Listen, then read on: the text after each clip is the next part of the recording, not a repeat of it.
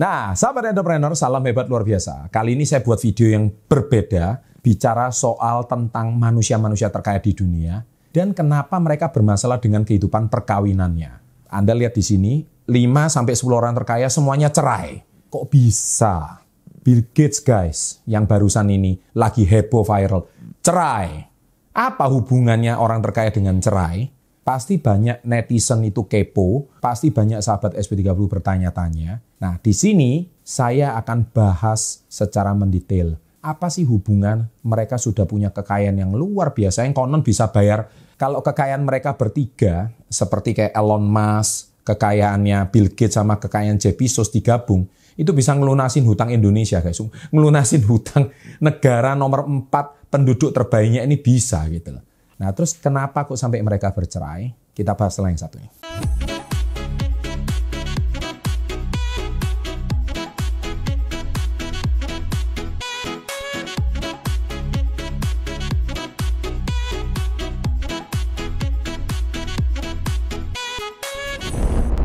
Sebelum cerai, Melinda Gates mengeluh jadi istri Bill Gates sangatlah berat.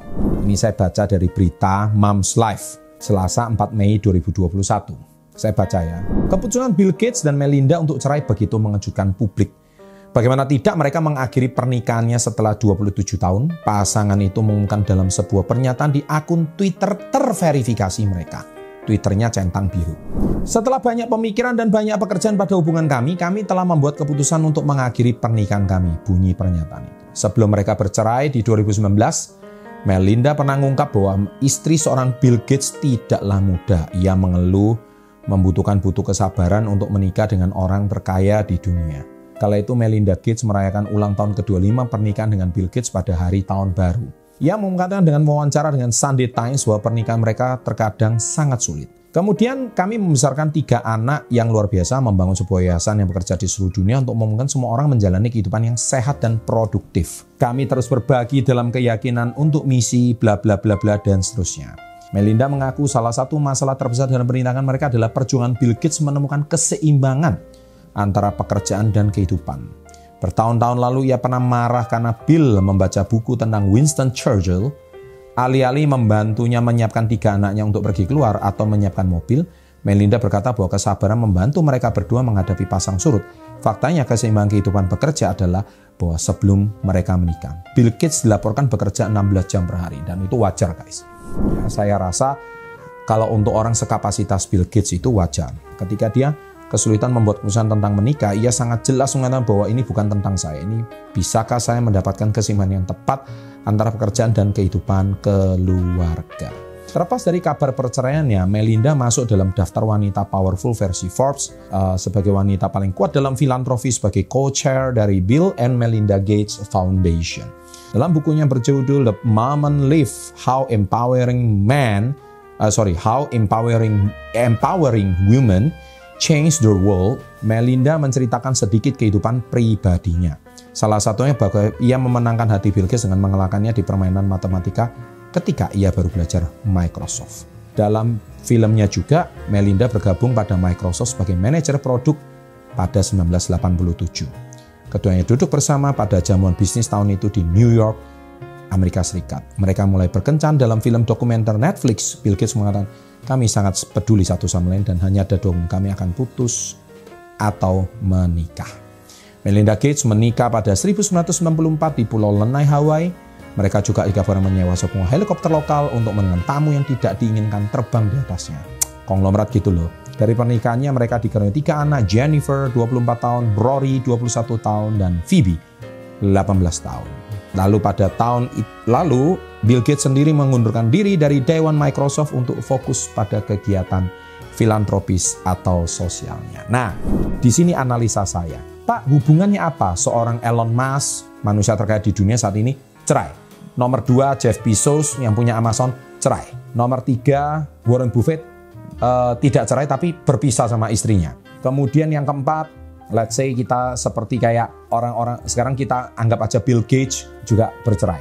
Mengapa sih Pak? Hubungannya itu apa? Ada orang yang minta saya analisa. Bill Gates cerai, ya. Berita ini menghiasi beberapa kolom media beberapa hari ini yang sudah saya bahas di Instagram. Kurang apa coba menjadi manusia terkaya selama beberapa dekade dan muncul beberapa pandangan skeptis seperti ini. Pertama, pandangan masyarakat umum ya. Nah, tuh kan uang banyak nggak jaminan pernikahan bahagia. Nah, tuh tuh di sini ya, tuh banyak uang banyak nggak jaminan pernikahan bahagia. Akhirnya cerai juga. Eits, tunggu dulu. Saya mau garis bawah ya. Fakta. Kalau saya bicara selalu berdasarkan fakta. Saya nggak mau digiring sebuah opini masyarakat yang menyesatkan seolah-olah itu menjadi pembenaran bahwa sebuah pernikahan itu sangat berhubungan dengan banyak dan dikitnya duit. Ya, saya saya mau garis bawahi. Faktanya, lebih banyak pernikahan yang hancur dan berpisah dari pasangannya gara-gara kesulitan ekonomi daripada orang terkaya. Anda lihat orang terkaya yang tadinya saya sebut cuma lima nama, ya kan? Elon Musk cerai, Bill Gates cerai, Jeff Bezos, Amazon cerai, itu orang-orang yang tadi saya sebut.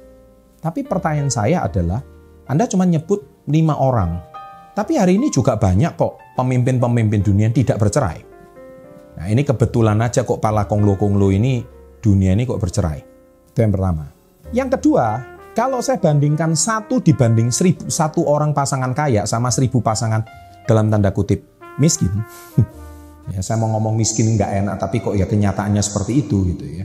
Pasangan miskin ini yang bermasalah dengan keuangan, jadi suaminya nggak bekerja, kemudian istrinya juga toksik, menjadi beban rumah tangga, eh, anak banyak, akhirnya memilih berpisah, istrinya nggak kuat, suaminya juga menafkainya berat, Nah, kenapa mereka berpisah? Ya, karena istrinya nggak kuat. Atau suaminya nggak kuat. Sudah sampai ke rumah, udah bekerja seharian, penghasilan nggak kunjung nambah. Sampai di rumah lihat anak begitu banyak, kecil-kecil, ya kan? Istrinya cerewet pula, bukannya dilayani tapi bermasalah. Nah, itulah yang menyebabkan perpisahan. Jadi akhirnya eh, sekarang keluarlah istilah pelakor lah. Aduh, ya saya nggak tahu lah ya. Ini bukan channel gosip ya. Ini menunjukkan bahwa betapa banyaknya konflik masyarakat bawah, menengah ke bawah, atau orang miskin yang bermasalah dengan yang namanya keuangan dan itu menyebab perceraian. Itu jauh lebih banyak daripada orang kaya. Ini yang satu yang mesti saya garis bawahi. Komitmen dan setia sama pasangan sampai tua, sampai bersama dengan kakek nenek itu sesuatu yang tidak mudah. Nah itu poin saya bicara berdasarkan statistik, bahkan bandingannya bisa satu banding seribu. Yang kedua, pandangan masyarakat. Enak ya punya suami orang kaya, apalagi paling kaya sedunia. Hmm. Faktanya, yang kamu lihat cuma kaya secara harta. Yang tidak kamu lihat adalah setiap malam orang kaya itu nggak bisa tidur. Masalah perusahaan begitu pelik.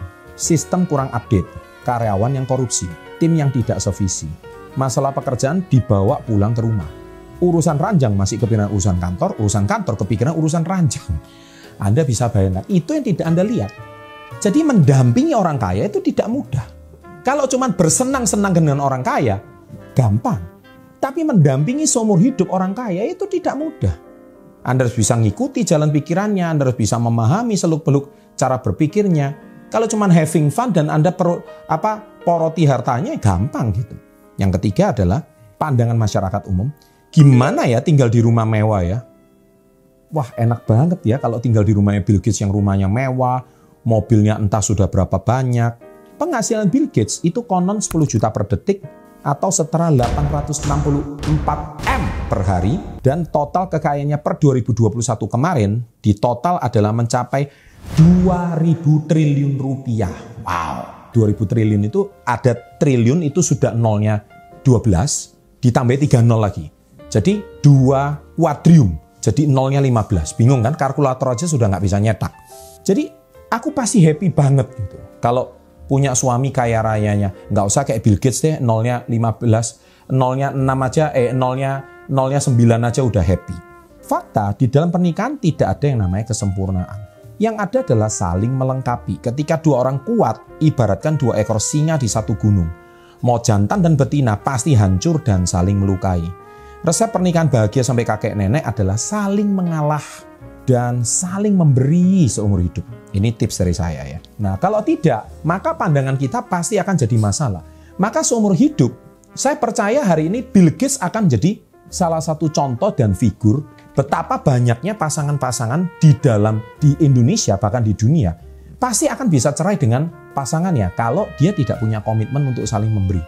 dan saling memahami ya seumur hidup. Karena pernikahan yang terbaik itu adalah sebuah pernikahan yang menurut saya ya adalah sebuah pernikahan yang tipsnya yang paling bagus itu saling memberi. Ya, saling memahami seumur hidup. Demikian sharing dari saya. Bagaimana pendapat kalian tentang video saya kali ini? Jangan lupa like dan share kepada teman-teman Anda. Sukses selalu dan salam hebat luar biasa.